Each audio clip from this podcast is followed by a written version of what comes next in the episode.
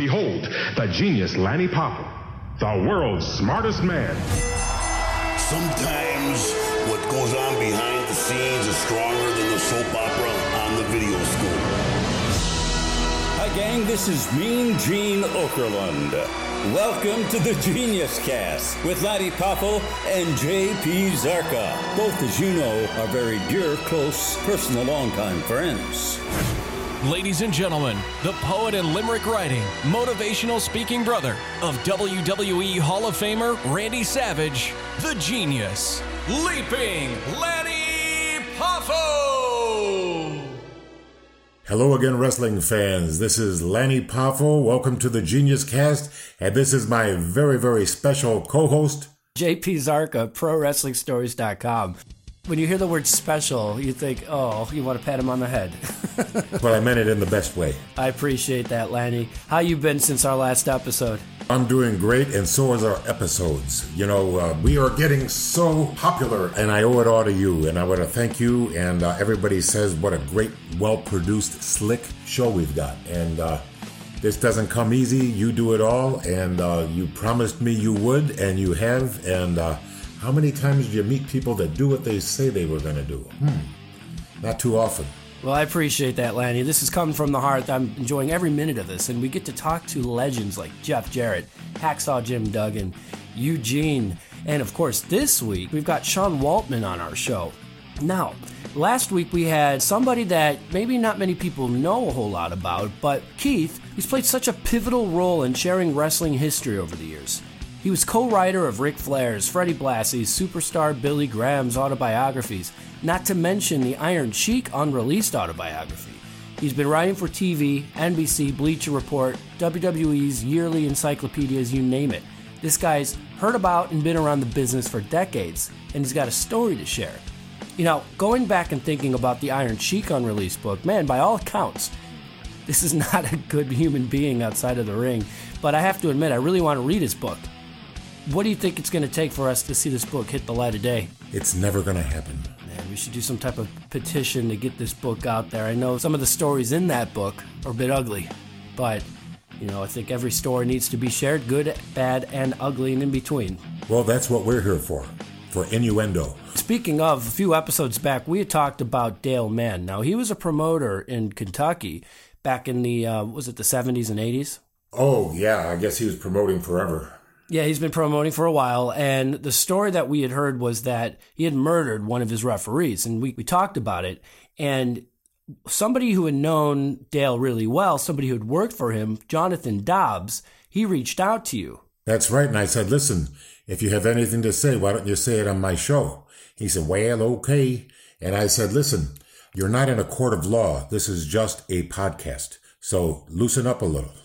So anyway, we'll see what we got out of him, okay? We'll see what we got out of him. You did a bit of a impromptu interview with him and he shared his thoughts and we're going to play that for you guys now.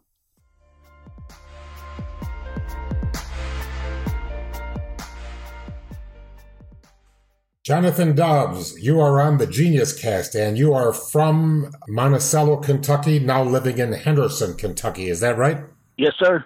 Well, we've been talking about Dale Mann, and um, you're a man that claims he knows all about him and his little trouble that he got into. Of course, all the players are dead, the victims are dead, and the murderer is dead. So, if you don't mind, please tell me everything you know about Dale Mann and his murders. Well, uh, the one, the referee, uh, they ruled it self-defense. Uh, even the guy's brother testified for Dale that it was self-defense, and of course that guy worked for Dale later on as a wrestler. What was his name? Dale Peterson. And about when did he die? I want to say probably 87, 86, 87. Okay, what was the reason that uh, Dale Mann murdered him? Now that I never did hear, but you know how locker room gossip is. You hear everything in there, but uh, Jonathan, you are not in a court of law. Okay, so just tell me what you think you know. I I think it was over either a woman or payoffs. Okay, and what about this other person that Dale Mann uh, may have murdered? I think that was uh, either two or three years before or two or three years after. If I'm remembering correctly, I'm thinking it was two people that he had shot and wound up getting off on both of them as self defense.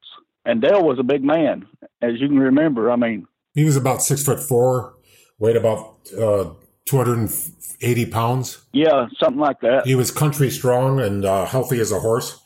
And um, did you like Dale, did you like Dale Mann? I thought the world of Dale.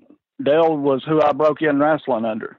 I always liked him myself, but then you know you you just knew. I just um, had heard that you don't mess with Dale. Yeah. And uh, anyway, I he, I liked his family, and I liked Dale, and um, you know I'm not here to besmirch his reputation, but you know the people of the Genius Cast deserve to know the truth. So, is there anything you'd like to say about Dale before we go? Dale was always good to me. He always treated me with respect, and you know, he was a lot like he reminded me a lot of your brother Randy, because after ICW quit running Monticello, Dale started, and you know, he always made time to talk to me, just like Randy always did whenever I was younger.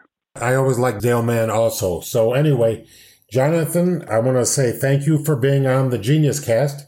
And uh, I appreciate your candor. Thank you, sir. Hope you don't get in any trouble over it. Uh, I don't care about heat. Well, I mean, if, if, if any of his family members resent you talking about him, you know, there could be, um, you could be the next in line. Nah, I don't think the only one left. Well, he's got his youngest boy was a big basketball star at Russell County for a while, but he's up into his probably 30s now, late 20s or 30s. I remember one of his one of his sons was deaf.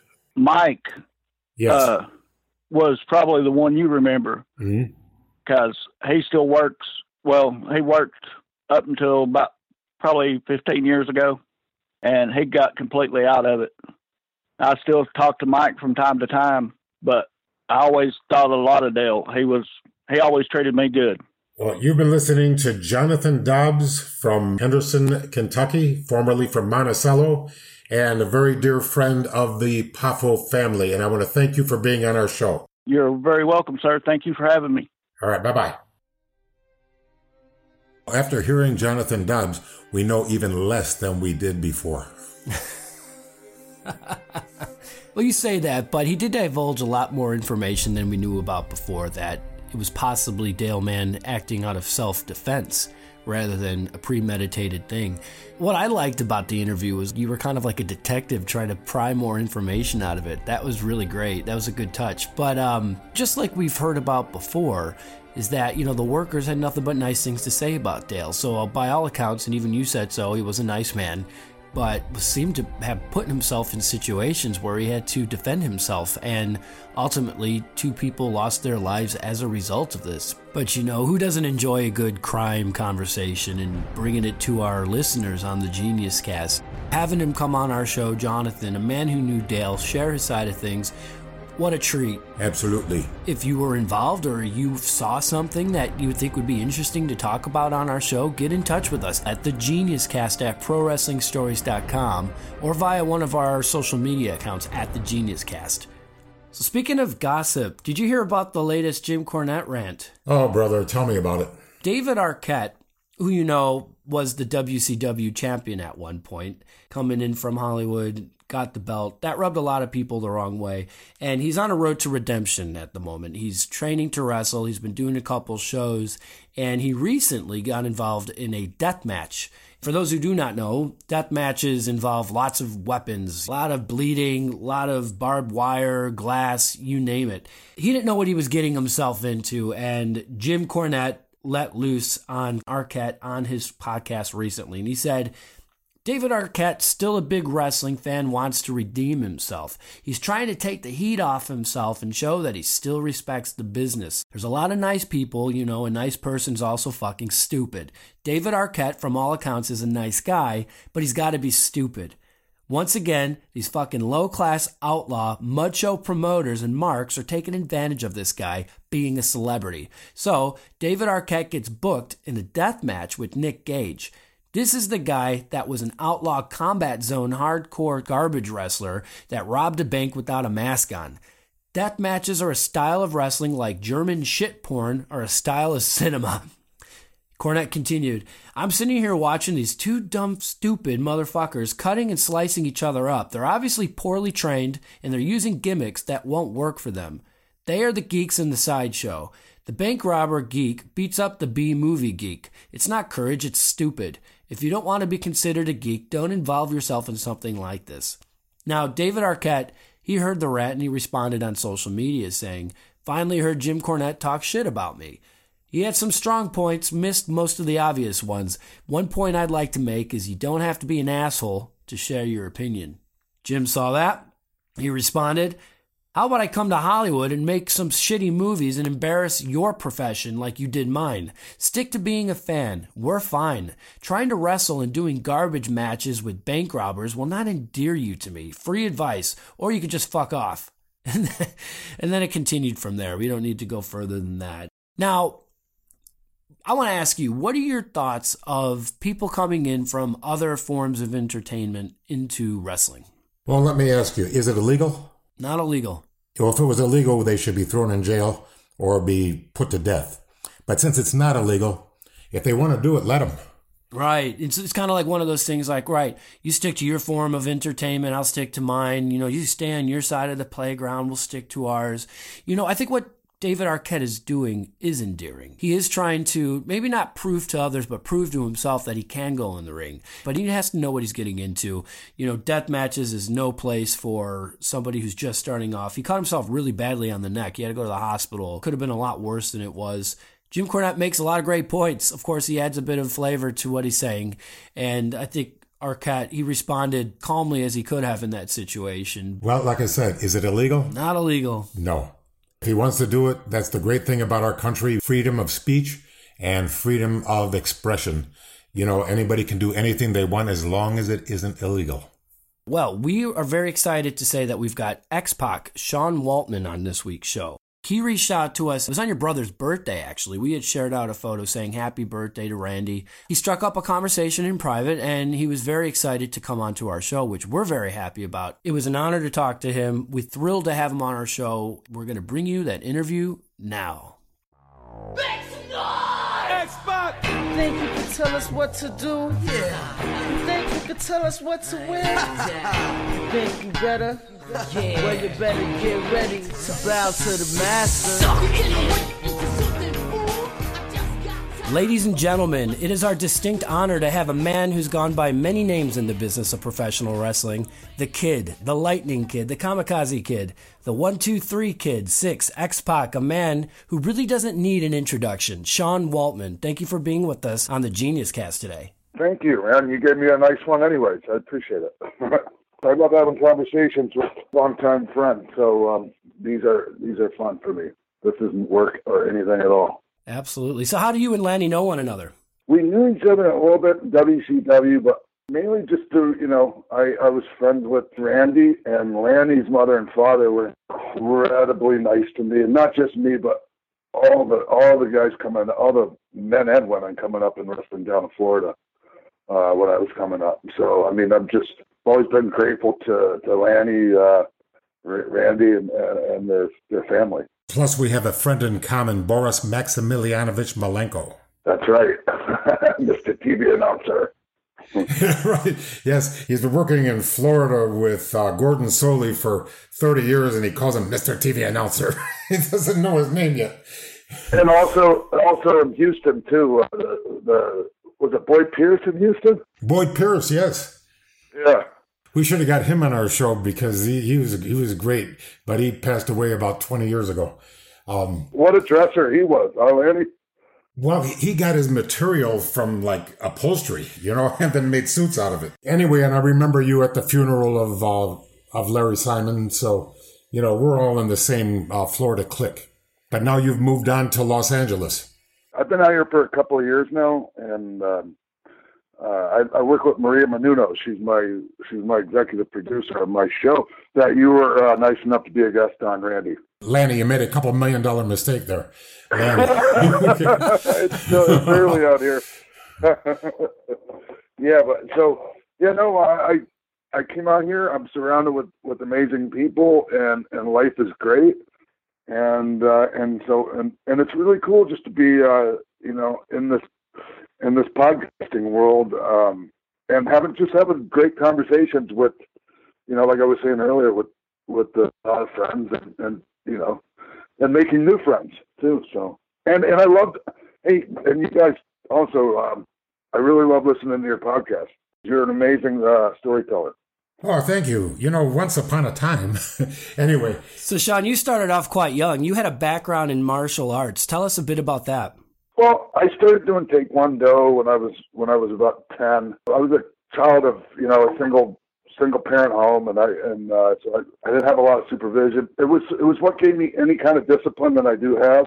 It came from that because I wasn't really uh, you know I wasn't a great student. I didn't you know I didn't I dropped out of school. But um, anyway, so so the rest the the martial arts stuff was was uh, invaluable. Like honestly, it was it was my equalizer. It was what allowed me to uh, be successful in, in in wrestling. And you know, to this day, I still I still use that stuff. But um, yeah, no, it was just you know just basically take taekwondo and and uh, and you know you start le- learning other things and uh, and all that. But you know, wrestling was always my my first love. So that was just a means to being you know being in wrestling for me. A lot of people say, um, you know, martial arts, any type of combat sport was what taught them discipline. You know, myself, I, I was brought up in a single parent home too, and you know, I did taekwondo as well, and it, it was that type of setting that kind of sets you straight, and, you know, and it starts putting thoughts of ambition in your head, you know, and it was good that that was there for you. You got your start in the WWF the day after WrestleMania nine, but a few months before that, your career almost came to a screeching halt. For those who don't know, the kamikaze kid, Bill Wilcox, he overshot a suicide dive and landed directly on your head, which drived it right into the concrete, and you had a blood clot near your brain. You were hospitalized for three days, you couldn't work for four months, and you were advised to give up wrestling completely. Man, that sounds horrendous. Uh, what was it like going from being told that your career in wrestling was potentially over in November 92 to being on national television scoring an upset win over Razor Ramon in WWF six months later. Yeah, that was a bad one. Honestly, though, you know, even though you hear these things from doctors, you know, back then, you know, we're that age, and especially when, you know, when you become a wrestler and you think that, you know, you know, we're we're kind of like, I don't know about other other guys, but you know, um, you feel kind of superhuman you know, like you can handle anything. And I just, I wasn't really hearing it. You know, I knew I needed to take a, I, I needed to take a few, uh, a few months off, you know, because I could just, I could feel it, you know, my head. I could feel my head wasn't right. Kind of stayed the course, you know. Um, I, I was, you know, maybe we're too stupid to be scared. I don't know if that's the right way of putting it, but, uh, but you know, it was, it was brutal. It was what I was diagnosed with was acute hematoma brain. And uh, yeah, it was pretty bad. And, and, it was the second major head trauma I experienced uh, uh, in my life. The first one being when I, I fell in the shower in gym class. Uh, like in, in, in, middle school, I had a really bad, uh, really bad concussion then.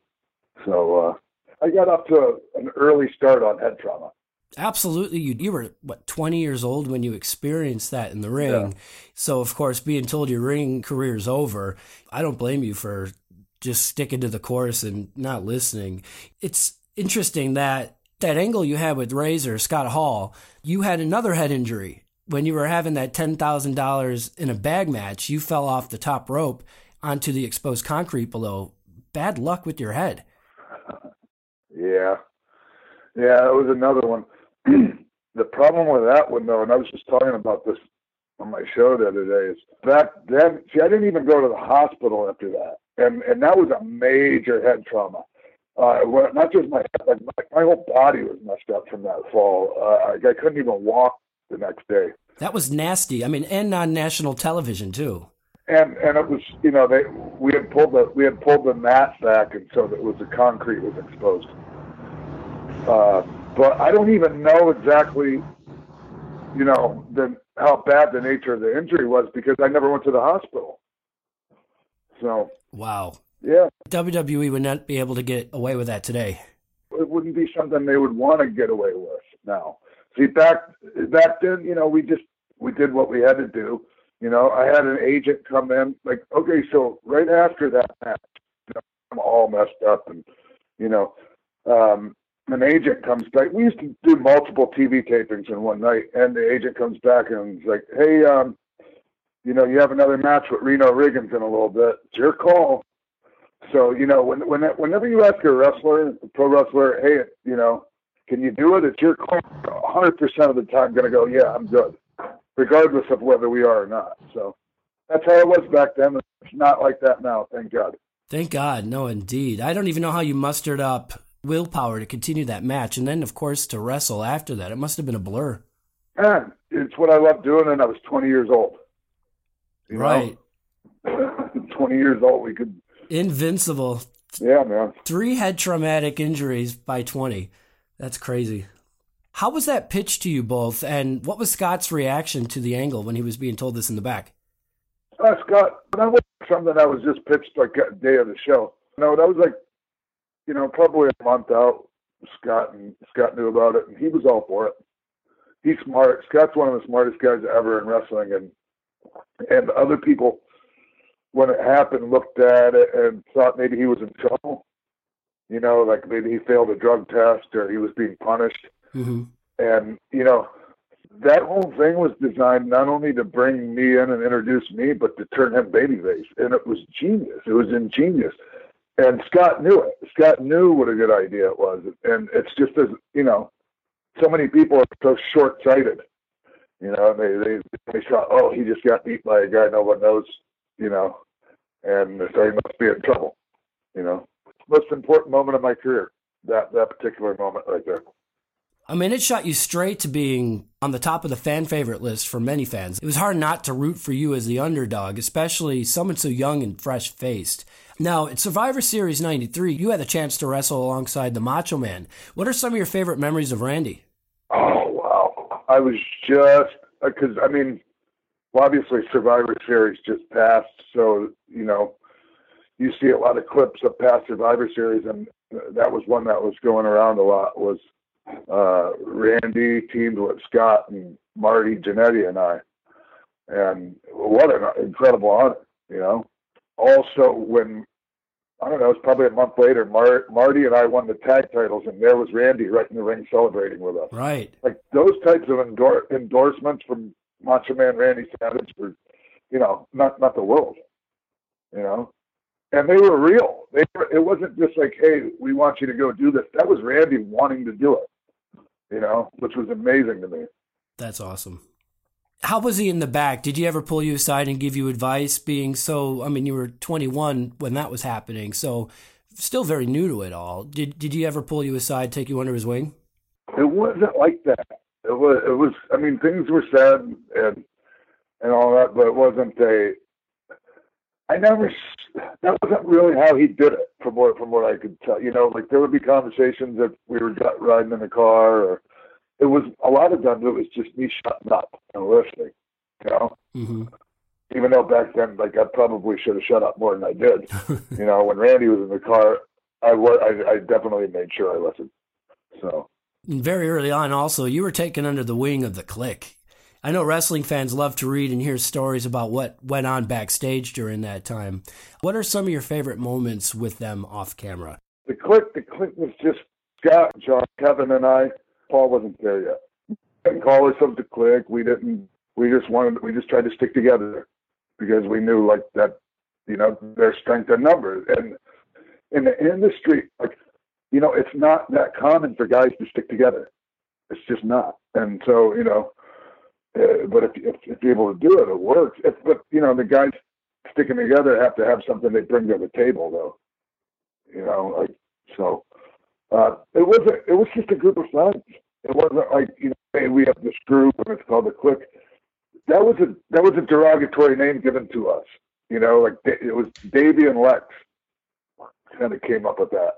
Well, Lex Lex Lex gives all the credit to Davey, but uh, you know, Davey's no longer with us. We we can't ask him about it. Yeah, we weren't very popular at all. I totally understand why. In hindsight, looking back, Yeah, but we weren't. You know what? Though we weren't running for mayor. We weren't running for you know most popular. We were trying to survive in a really cutthroat uh, time in our industry. don't blame you guys. Don't blame you at all. Now, in '96, you left the WWF for WCW, and when you were there, you took on the name Six and joined the NWO as their sixth member. What was the difference between working WCW and WWF? Organization, or the lack thereof. Just you knew what you were doing a lot more when you were in WWE or WWF. It was just I'm trying to figure out how to compare it to something for people to understand what I mean.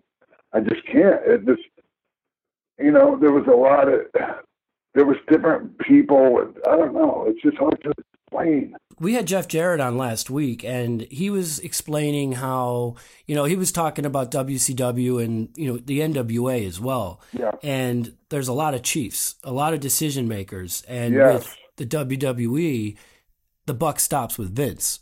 Yeah. And so you knew where you were, you know the direction, and he says, and that's why they're still in the game, and a lot of these other companies are not. So that could possibly be one of the reasons as well. Well, there's that, and that's part of it because, like, okay, in WWE, you have Vince McMahon. He's the boss, and he also knows the business, you know, um, top to bottom. And in WCW, you have Eric, who, you know, not that he didn't know the business, but he didn't know it like Vince. And and and so Eric had to rely on different people. You know, Vince could book you know, write TVs himself. Eric needed someone to do that type of stuff. You know, uh, just all those different jobs that Vince could do, Eric had to have someone else doing. And so, yeah, I, I totally, I, I totally see where Jeff's coming from with that.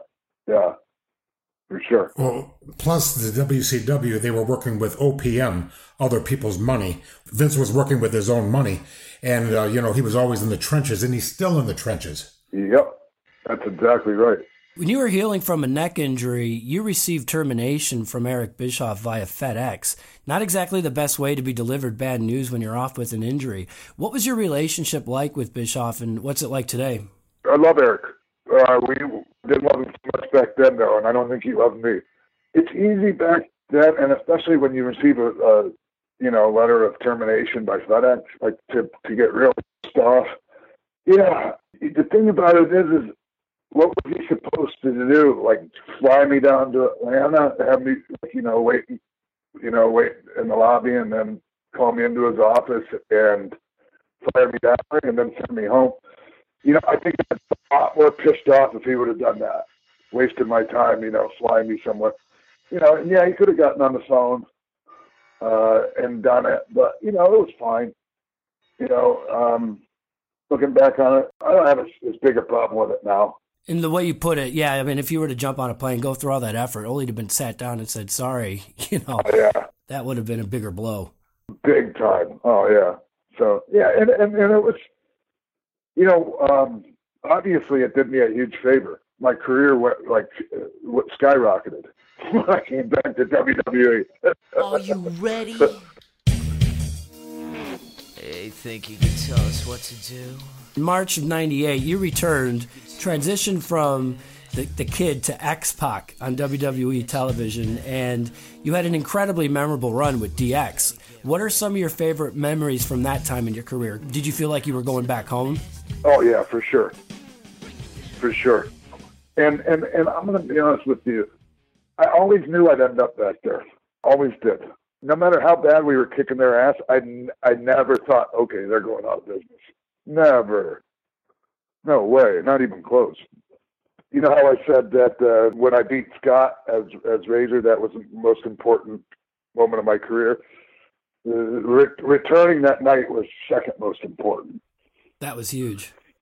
coming in there and and and uh, saying the things I said in the ring, and you know, get it, making an impact that day coming back, you know, and you know, starting the second version of DX that night, almost as important as the victory over us.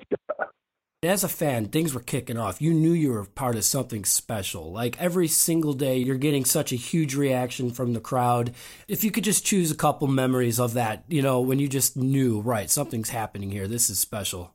Well, I knew it as soon as we were done with the with my initial uh, in-ring promo night after WrestleMania, and then when we start doing like these vignettes on the streets of New York City and just the, the reaction from the people on the streets, yeah, we knew we were on the something, and I'd already felt it, felt that kind of feeling, you know, from the from the NWO stuff because the truth is, is like the NWO thing is is what kicked up the whole second wrestling or the whole, you know, they call it the Attitude Era because WWE won, but really it was the Monday Night Wars era if that makes any sense, because you know uh, WCW started heating up before WWE did.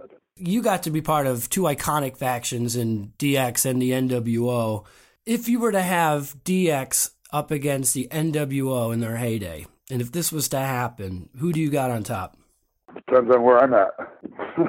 you know, we did this with you know when when Sting worked with with Hunter at WrestleMania. I ended up in the DX side people ask me, "Hey, how come you ended up at there?" I'm like, "Well, that's where they put me." And also, I made way more money with DX. When people go, "Oh, which one do you like better?" I'm like, honestly, you know, NWO was great, but DX was we had, you know, all this freedom to do what we wanted, and we making all kinds of money and having all kinds of fun. Absolutely. It was, it was just amazing, and you know, no, I understand why you do, but I don't look at it like who would beat who in a in a in a match. That's something a fan would ask. I guess not somebody who's living through it. yeah. But you guys had some iconic moments. I don't want to knock what's happening on television, but it, it just doesn't have that same feel anymore. Think about this. We went and did that stuff in, in Atlanta where we had the uh, the army jeep with the howitzer cannon on the back of it. Right. And we mocked uh, blew up CNN Tower. Could you imagine if we did that today? Exactly. I mean, you know, just the whole aiming a gun at aiming a cannon at CNN Tower alone would, you know, probably have us in jail. You would have been having to answer a lot of questions from the FBI and the police and everything else. Not to mention the the stockholders. Yeah. You know, and things like this. It's just different times. Unfortunately. Chyna played a huge role in your life. I'd like to hear your thoughts on whether or not you think she should go into the WWE Hall of Fame. She was um, fantastic and remarkable and wonderful and great. And if she doesn't go in the Hall of Fame, you should tear the thing down. Yeah, I agree. It's a matter of when. You know, long list of legends who should be in and aren't, but you know, hopefully people don't have to wait till death to be inducted. I know, right? Because like, especially when they're only inducting one posthumous induction a year, like there's too many people dying. Like that, that should be going in. They should get rid of that rule. You know what I mean? It just limits them to one a year. Forget it. I mean, yeah. it's for the families and the fans' sake. You know what I mean? Oh yeah. Here's the thing: as far as Chyna Hall of Fame, I just think it's a matter of when, and um, hopefully sooner rather than later. Yeah, but it should have been sooner because she should have been alive to enjoy it. Oh, for sure. Yeah. You know, like like for example, you know, I made the speech for my brother, and it said, "Oh, it was a great speech." I said, "No, it wasn't. Randy should have done it. Why wasn't Randy there to do? It? You know what I mean? They had all those years, and then they waited for that. You see what I mean? I am an imposter of the brother. You know what I mean? And uh, it, I mean, I'm the last man standing, so I had to do it. So, um, but wouldn't it have been great if one last? Ooh, yeah. Oh God, yeah, of course. You know, and we were hoping for that. And when I say we, I mean everyone. Uh, when you know when when Randy had, you know, there was a little thing that Randy did that played at Comic Con, and I think yes, it was, yes. was it for yes, and it gave it gave us all so much hope, you know, that there might be some, you know, uh, reconciliation there. He had the greatest line. He says, "And it looks just like me, not now, but then." it was great. I said, "Man, that was great. That was that's about as funny as it gets." you know. oh man. You're only five years older than the likes of AJ Styles. What's Yep. next for you? Do you think that you could have another run if you wanted to? it depends on, on what kind of run. Like I can have a sprint, I can't have a marathon, and I don't want it. I don't want it, man. Like you know, I'm at this. It would it would strictly be just a, a money grab, Mm-hmm. and uh, um, you know, I'd like to still go out, and I still have matches, but uh, you know, no, I'm not. I, I, you know, people they talk about like your age or whatever, but I, I'd like to say it like this: it's not the age of the car; it's the miles. Right. You know, and and I, I'm I'm not that I'm not that much older than AJ, but you know, relatively speaking, I have way more miles on my body at, at a younger age than he did. That's So- true. Well, I saw you wrestle in Tower, Minnesota, and you still got it. Oh come on, Randy! I just that was terrible. Thank you, though. I was a horror for even accepting the booking. and I said, well, it's a 10 man tag team match. I guess I do 20% of the stuff, you know, and I said, and then there, everybody was, I said, listen, um, can I just hold the rope and do very little? Because, you know what I mean? I don't belong out here. So, uh, but you know, what a horror, huh? I'm, you know, if the price is right. I'll be there tonight. Hey, that's all of us, Randy. Uh, Randy, sorry. Sorry. it's another millions and millions of dollars. What a mistake you're making. Uh, you realize the box office alone, you're, you're, it's like, you got the, you got the, I am the Marty Jannetty of the Poffo family here, you know? Aw. I didn't mean to say, Listen, no, no, that- it's, a, it's an expression, right? It's an expression. Yeah. I, I did not mean that in a bad way, but, um, Shawn, Shawn Michaels is one of the greatest workers ever to live, you know? So, and they were both great. So, Marty was amazing, and Marty was amazing too. yes, he was. Yes, he was. It's just, you know, I think of Marty, and it, it makes me sad. That's all. That's all. Because you know, like a lot of us have, you know, go through. We wander through the through the darkness, and and you know, some of us don't make it. Some of us end up coming out the other side, and some of us just stay in the darkness. And it just seems like that's what's going on with Marty, and and it, and it Yes. makes me sad because I love the guy. Yeah, I love him too, and I apologize and I take it back. That was rude of me. No, no, I, yeah. no. It's that I just you didn't you didn't say anything. You know, it's just when you brought his name up, it just made me sad because you know, as we get older, we hope that our friends, you know, pull through all this shit. How was he with his feet? He had like a bad foot. What was that? Uh, is that going to get better? Yeah.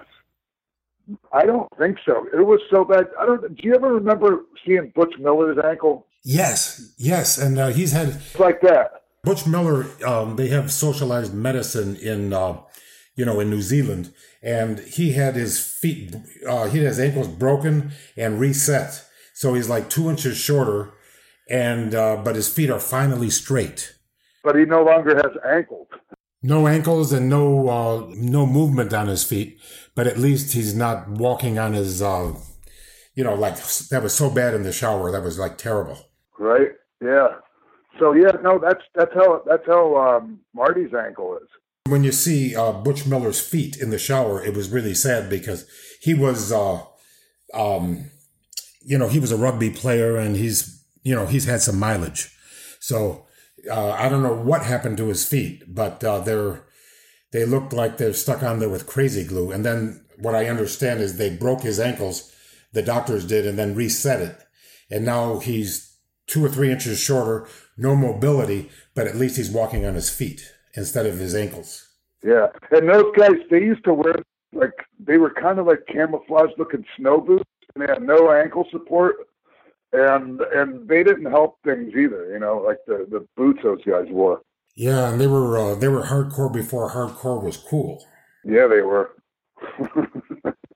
hey, did, did the Kiwis ever come to ICW? No, they never did, and um, but they did come to Memphis. But um, Luke Miller was teamed with Jonathan Boyd, um, so that was like um, not the same because Butch is like you know the star of the show. You know what I mean? And uh, Jonathan Boyd, not so much. Am I right? Yeah, not so much. Well, you know, one was special and one was uh, run of the mill. I don't like to be cruel about it, you know, because uh, it's the way I saw it. Um, Jonathan Boyd was good, but uh, Butch Miller was kind of special, wasn't he? Yeah, he was. Yeah, especially on the mic. Oh man, hey, hey, hey. yes. Oh man. Those guys were great. Did, did you hear the Hall of Fame speech? It was great. Yes, I was. Uh, I was in the back, and what was really great about it was, you know, they had that boy with the cancer b- before. You know, they would, and uh, everybody was so upset, and then they came out there and livened it up before. You know, because that we had it seen. You know what I mean? It was. It took the fans from a low to a great height. You know, and then um, I was in the back. I came out about an hour later, but um, they really. Uh, had a lot of fun out there, and uh, that's what the Bushwackers were all about. Um, you bought a ticket to see them, you got a good time. Oh yeah, they were fun. They were fun. They were fun to be on the road with for sure. Yay, yay! oh, then, hey, Lanny, you remember how like, time, like especially when business was down, they they they tell you, "Hey, mate, thanks for the house." yes, I remember. Yes, they were. Yes.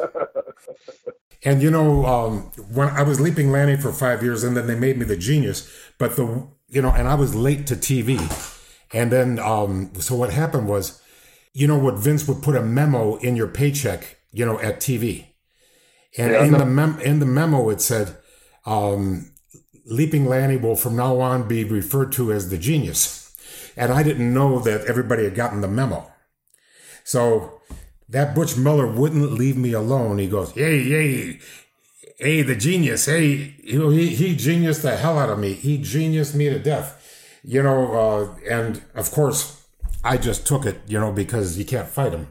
You know, it's just like, well, what are you going to do? It's like when Bobby Heenan um, makes a joke at your expense. I just laughed it off because Yeah. I know that if I would try to make a comeback, he would just uh, take me with the Vegematic and just ruin me, you know, because that's how sharp he was, you know. To make a rugby song out of it. Oh, you know, I lo- I love those rugby songs, man. Yeah. you, you know, uh, Butch was uh, some of the ugliest people in the world play rugby, you know, and they got their nose all over here. They don't make any money. They just wear the jersey, you know, of the town. And uh, there's only a few in the, you know, that get to make money with rugby, but everybody else just gets their bodies ruined. Tell me about your podcast. I want you to plug it on our show and where people can find it. My podcast you could find well, it's on uh, iTunes and Google Play and all the other, you know, almost all the other, you know, pod, places where people get you know, listen to their podcast. Uh, you can you can watch it on YouTube because we have an incredible uh, studio that we do from, and, and so it plays as a TV show as well. And and you know, I, it's we we have a, the first segment we talk about you know what's going on, you know, current events stuff in wrestling, and and uh, and then the second segment we do an interview, and and and you know, some sometimes it's people I've known for a long time, and other times it's it's you know newer newer people you know in the wrestling world and and uh and I try to keep it positive. Like I don't like to go you know um you know every now and again sometimes you know things happen and you know uh and that but for the most part I like to just keep it positive and not just you know there's a lot of podcasts now that like divisive you know and uh you know and i i just try to avoid that i wrestling used to be a place where you know um it brought everyone together and not divided people and i like to keep it that way I love that attitude. I love that approach. I mean, we feel the same way over here. And, and I love Maria Menounos. You know, I was watching when Bob Backlund got inducted into the Hall of Fame and Yeah. Maria Menounos gave the speech and she gave a fantastic speech. And those people of Madison Square Garden, some of them booed her. And I said, you sorry ass people. You know, this, Yeah. this beautiful woman was giving a fantastic speech about one of the greatest wrestlers in our generation, you know, of that, of his generation, Bob Backlund.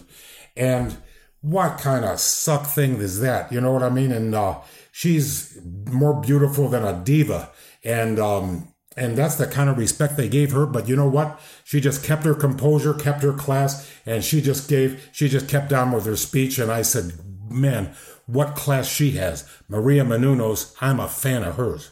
because like honestly her and her husband kevin um the um when people ask me how, why am I doing so great right now in, in my life, and I have to give them a huge amount of credit for that because they believe in me, and, and they're the ones that brought me out here to LA, and uh, and they give me these amazing resources like the AfterBuzz TV studios that I do my show from, and uh, and they're just so giving and uh, and so altruistic and and and uh, and, and also just the hard work and and, and the work ethic that you can uh, that you pick up just being around them. You know, it's it's so important. that the people like you know, there's a like an expression or saying like the five people you surround yourself with are who you are. Like, uh, and you know, so that's what I've done lately. I've just I've surrounded myself with amazing people, and it's really made it's it's given me an incredible life. You know, she caught me being. Uh uh, being the genius, being ridiculous, you know, because when I met her after the Hall of Fame speech, and you know, and she was really nice, and I said, Kalispera, Maria. She says, Oh, you speak Greek? And I said, No, I can say Kalispera, Maria. That's all I can say. But uh, I was hoping I would get to meet you, so I practiced, you know, for, uh, but I can't uh, speak the Greek, you know what I mean? Uh, the genius sure. was a work. It was a work. It was not a real. So, but at least it, what it means is a good evening, Maria, is all it was, you know, in Greek. Yeah. Now she she and she loves wrestling so much, and you know, and she's such a big star, and she wants to help. You know, she wants to use that to to help shine a good light on wrestling. And you know, I I wish I wish more people appreciated that about her involvement in wrestling. Well, how many New Yorkers does it take to change a light bulb? Tell me, Eddie.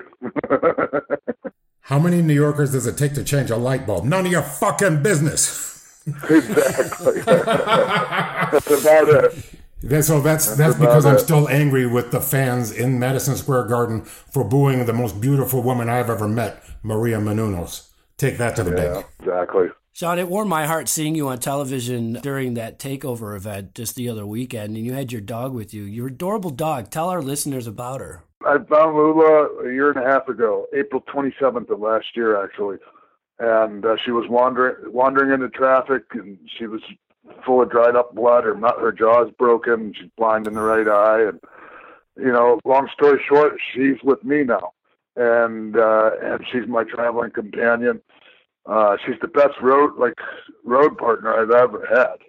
You know, um, and uh, she doesn't talk back. She doesn't, you know, she doesn't she doesn't bitch and complain about everything. And uh, and uh, what a blessing! And she brings a lot of joy wherever she goes. And I'm I'm you know, what it's an amazing blessing that, that that's been given to me finding her. It's like finding each other at the right moment for both of you. Yeah, and I'm going to be uh, punished if I don't say something. Speaking of, you know, I met your dog and everything, and every, you know, when we were in Massachusetts, um, Dr. Yeah. Bob DeFrancesco and Dr. Marty Urban would be very, very angry with me if I didn't say hello from them, and they miss you very much. And I miss them, and especially especially Marty, who um, gave me a lot of and that and thank you, Lanny, for, for introducing me to, to Dr. Urban and my mouth my mouth thanks you as I have a lot less rotten teeth in my mouth right now. well, I'll tell you I'll tell you what though uh, I'm very stingy about who I invite, you know, because I'm yeah. looking for I'm looking for people that aren't going to um, he's got a fantastic collection of memorabilia from World War One and different uh, Olympics and wrestling and everything.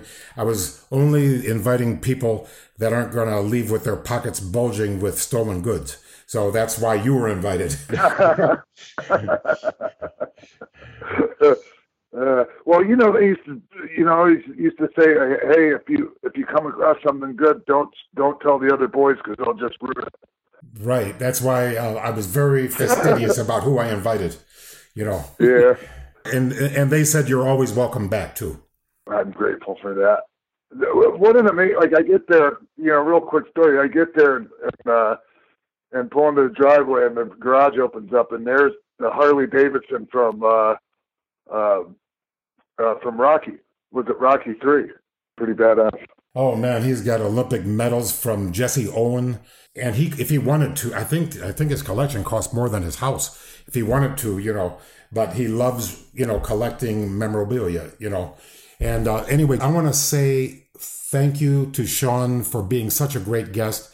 You really made our show much better. We appreciate it. And if there's anything I can do for you, like go back on your show, or if I'm ever in Los Angeles, I'll drop in on the studio. Oh, I'd love that. You know what I mean? We are. I don't. Um, you have a lot of friends. I don't. Okay, and uh, I really like you a lot, and I'll do anything for you. And I want to thank you for doing this for us. It's an honor to be invited on your show, uh, and I think the world of you. And um, and thank you. Like I, I'm really, I'm really grateful for those words. Lanny, and I really can't wait to see you again soon, my friend. Excellent. Sean, it's been an absolute pleasure. Thank you for being on our show. It was good to meet you. You too, JB. I hope to meet you in person. Same here. All the best to you, and we hope to get you on again soon. You guys have a wonderful day. Uh, thank you. All right, you as well. Take care. Bye bye.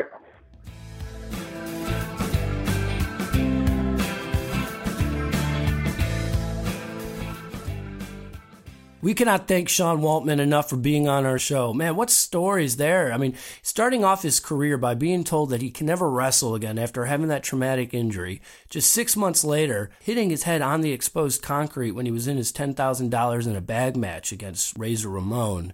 And then, of course, having you know further injuries after that. Sean Waltman's a fighter, a fantastic wrestler. We thank him for the entertainment and what he's done for the business. And he was not a plaintiff in the class action lawsuit against the WWE for head injuries. How about that? He's a person who's gone through a lot of hardship. And just for us to know that he's doing fine, he's got his podcast, which really you need to check it out. It's a really fantastic show. Lanny, you were on his show. And at the moment, he's just celebrating life putting himself around people that make him a better version of him, which is what it's all about. You want to put people around you that make you a better you. I'm happy for his happiness, and I'm just incredibly honored that he'd be on our show.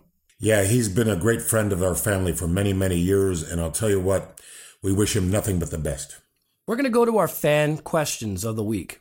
The first question comes from Nathan Davis on Instagram. He asks, why did Randy ditch the trunks and start wearing the cutoff top with the long tights during his last WWF babyface run?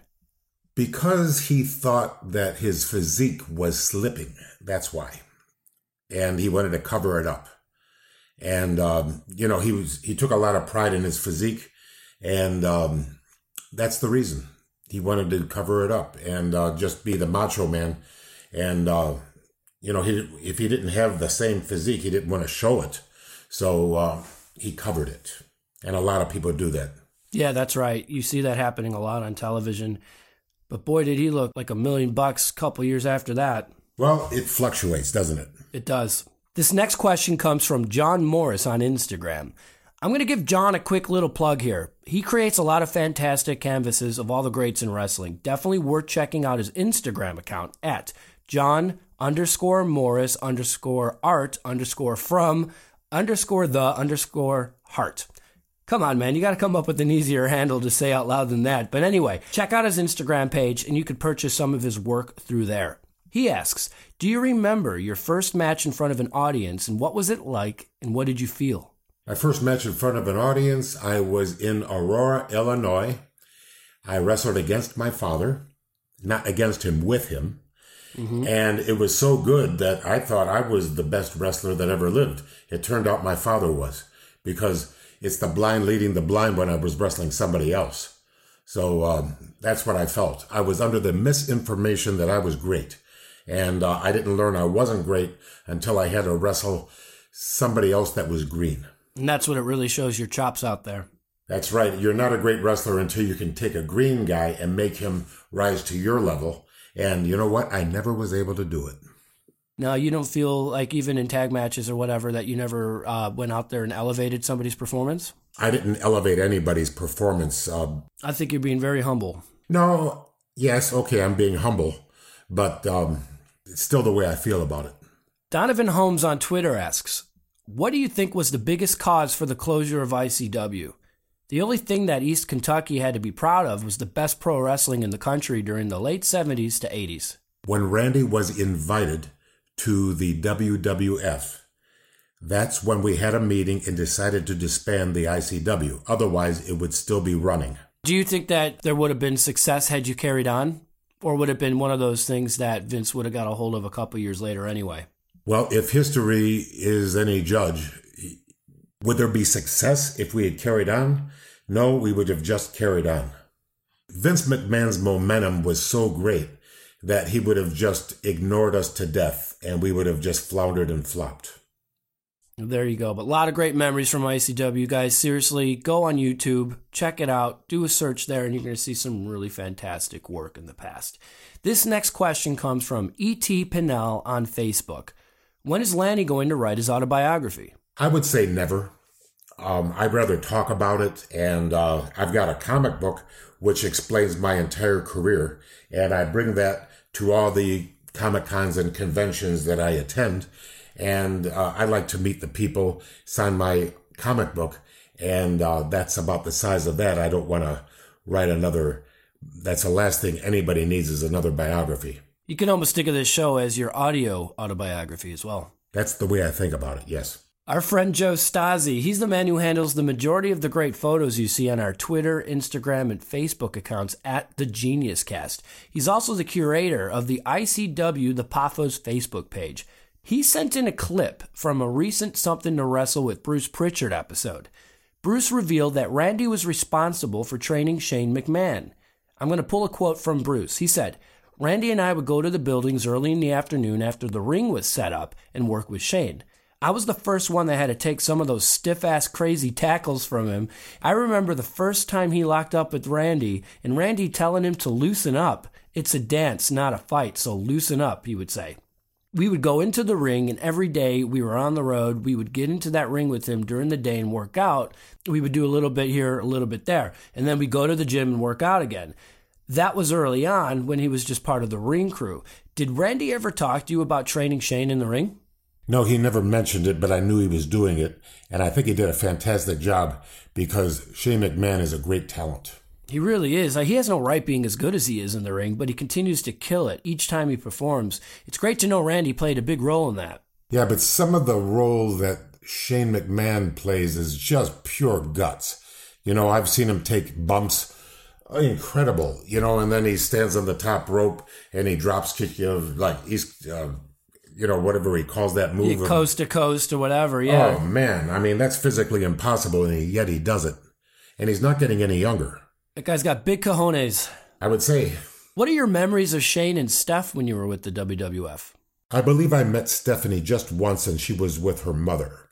And uh, she must have been nine years old.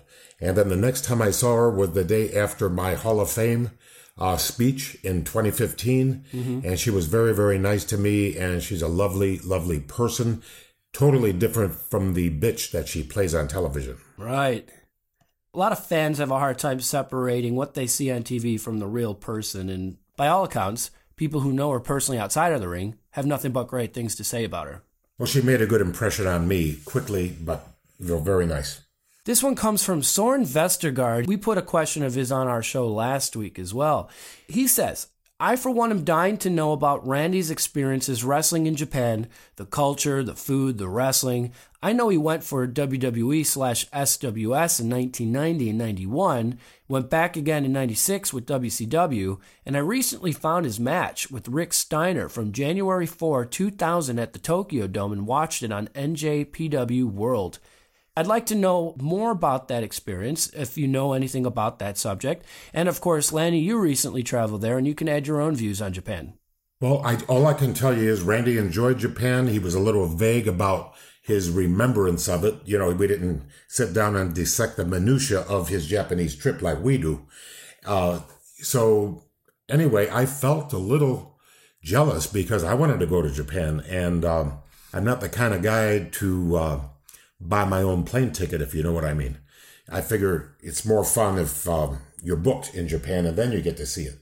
So many years passed that I thought I would never get to go, and finally, I got an offer to go to Japan, and that was a few couple months ago, and um, I thought it was a tremendous experience, and I was very very happy to do it. And now I know, and it's like if you're asking me what was it like, you really can't describe it until you go there, and then we can discuss it but it's very, very clean to be so huge. There's a lot of people there. I mean, a lot of people. I mean, oh my God, there's people. It's, uh, it is absolutely, I think it's 175 million people in a country, in an island the size of California. So when you look out the window, you see people, people. Oh, they need a little birth control there. Our last question this week comes from Sebastian. He wrote in via Twitter. He was recently browsing your matches on the WWE network and he came across a match between yourself and Kamala. Do you have any stories to share of James Harris? Well, he's a very, very nice person, and I am very, very sorry that he's not doing well. He had diabetes and he has lost his legs. A lot of people know that he's in that situation. Um, he had a great gimmick. I remember he was one of the top heels in the 80s, and uh, everybody loved his gimmick. Of course, that gimmick was given to him by Jerry Lawler, who painted a mask for him and did everything and, you know, worked with him and got that gimmick going. But he is from Senatobia, Mississippi. I explained to him that um, in Uganda, Idi Amin was this and that. And he said, Well, I don't know anything about that. And um, yes, he's never been to Uganda and he doesn't know a thing about Idi, Idi Amin. So, but he knows a lot about his gimmick and how to entertain people. Absolutely. Jerry Lawler, who actually, he, as you mentioned, painted his face, but also painted his belly day in and day out. So, really awesome gimmick. You know, I was a fan of his when I was a kid, bit scared of him. And then when he had that babyface run, I was pulling for him. If you really want to know about Uganda, there is a movie um, The Last King of Scotland or something like that with Forest Whitaker. Um, and it'll tell you all about the Idi Amin regime. I think I got the title right. Last King of Scotland or. Yeah, you got it right. And uh, let me just say that Idi Amin was not a nice man. I would like to end this episode on a little poem that I wrote for my daughter when she graduated high school in 2002.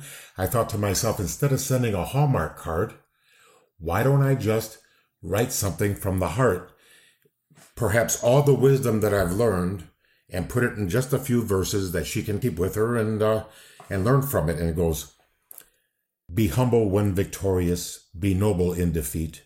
Be there when your neighbor hasn't got enough to eat. Try to love your enemies and always be aware that World Cup or Super Bowl, the tortoise beats the hare." I love that. Short, sweet, and impactful. And piffy. And piffy. it's been another great week. Keep up with us on social media accounts at The Genius Cast. Send us an email if you've got a question at The Genius Cast at ProWrestlingStories.com. And check out our YouTube page. We've got clips from every show. It's really picking up momentum over there. Just search The Genius Cast with Lanny Poffo, hit subscribe, and you'll find some great content there. Until next time, so long. If you can't play a sport, be one.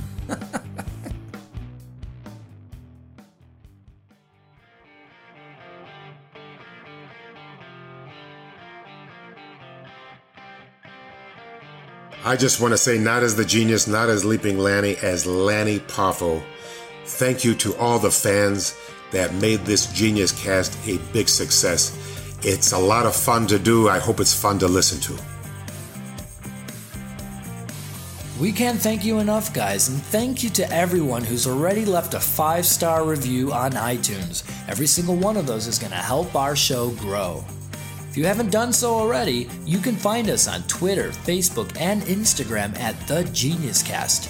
We're going to be using those accounts to keep the Poffo family memory alive. We had a lot of fun this week, and we can't wait to bring you a new Genius Cast each Monday, so don't forget to subscribe. I'm JP Zarka, and you can find me on Twitter at JP Zarka, that's Z like zebra, A R K A. That's it for now. So long and goodbye.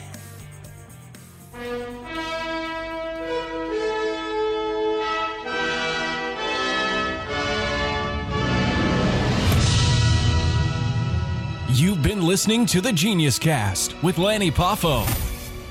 This has been a ProWrestlingStories.com production. Find them on social media at the Genius Cast, at Lanny Poffo, or at JP Zarka.